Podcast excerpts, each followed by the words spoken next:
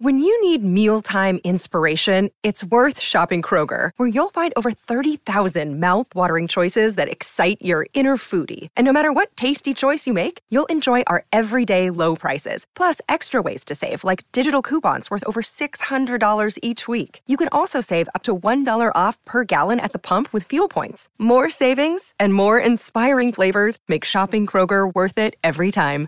Kroger, fresh for everyone. Fuel restrictions apply. This is Optimal Living Daily, episode 2645.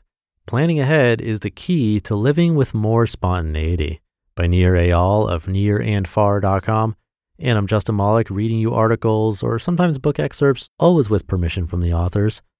And with that, let's get right to it and continue optimizing your life. Planning ahead is the key to living with more spontaneity by Nir Eyal of nirandfar.com. It may seem counterintuitive, but spontaneity often can't happen without a bit of advanced planning. In a 2020 study, 72% of people said they feel happier after a spontaneous act. Those who describe themselves as a spontaneous person were 40% more likely to consider themselves a happy person. Of course, free time for spontaneity is hard to come by. That's why I say the key to spontaneity is time boxing, a powerful method for getting things done that involves planning out periods of time each day to focus on distinct tasks. But suggesting that people need to schedule spontaneity earns me some pretty weird looks, not to mention a lot of resistance. Often people balk. You want me to plan every minute of my day? They gasp. They remind me that the very definition of a spontaneous act is that it is not planned. Still, I stand by time boxing as a surefire way to make spontaneity happen. Here's why. Only people with time can be spontaneous. People find the idea of time boxing restrictive, as if it's policing their time. But the truth is, time boxing is liberating because it makes more time for spontaneity. When we're frazzled and distracted, the joy of spontaneity goes out the window.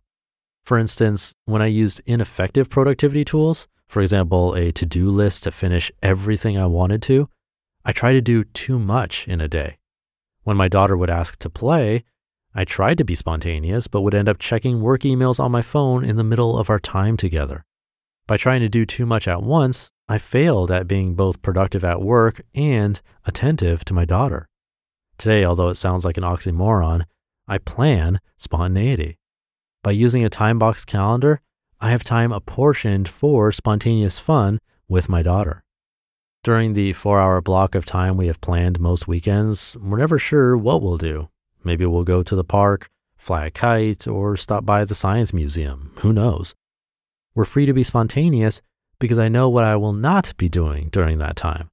Since it was planned in advance and is on my calendar, I know I'll not be checking my phone or giving in to any other distraction during our time together. If we don't plan our time, someone else will. Scheduling spontaneity doesn't lessen the joy of spontaneity, it enables it. You still have the freedom to do whatever strikes you in the moment, even more so because you know that's exactly what you intended to do.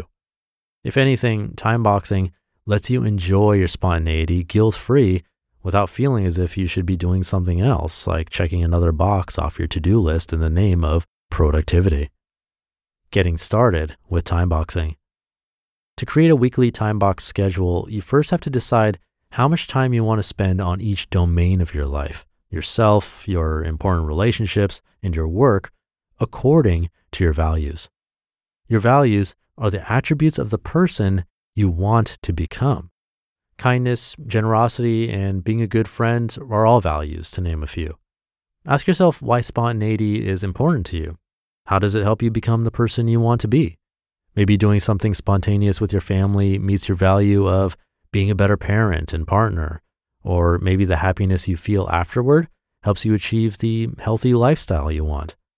Then turn your values into time by creating a weekly calendar template for your perfect week. Allot time for spontaneity in your time boxed calendar. Each week, you can reassess or fine tune your calendar to best suit your values. Be indistractable.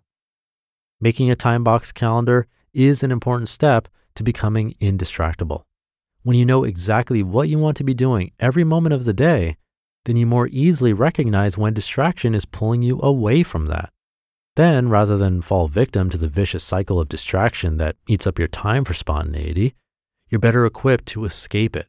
You can quell any internal or external trigger that nudges you off course from your time box calendar. What's more, by making time for spontaneity, you enhance your ability to focus on work. Taking good breaks from work can reduce mental fatigue, boost brain function, and keep us on task for longer periods. If your spontaneous act involves laughing, exercise, or exposure to nature, it can improve your attention and refresh your focus. Timeboxing spontaneity, therefore, leads to a better life by making time for traction, actions we do with forethought that move us toward what we really want. So, the next time you find you need some extra spontaneity in your life, remember to plan for it. You just listened to the post titled Planning Ahead is the Key to Living with More Spontaneity by Nir Eyal of nirandfar.com. Take it in Nir. I will admit I am not much of a planner. Obviously, some things require planning, but if it's not mandatory, then there's a good chance I won't bother planning it. I tend to be more spontaneous by nature, which, like you said, can be a good thing for happiness. But I like this idea of planning for spontaneity. There's a good quote in there we're free to be spontaneous because we know what we'll not be doing during that time. I think that's very true. When we pack things in without any sense of time or how long things will take, they'll tend to fill up whatever time it is we have. So, as an example, if I know I have about three hours of work to do before a dinner reservation, no matter how much work I have to do that day, it'll probably fall pretty close to those full three hours. Even if I finish early, I'll probably find work to fill the rest of the time. So I think that's where time boxing can help.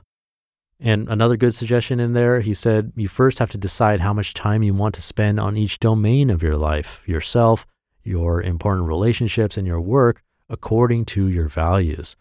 Something we should revisit every once in a while for sure.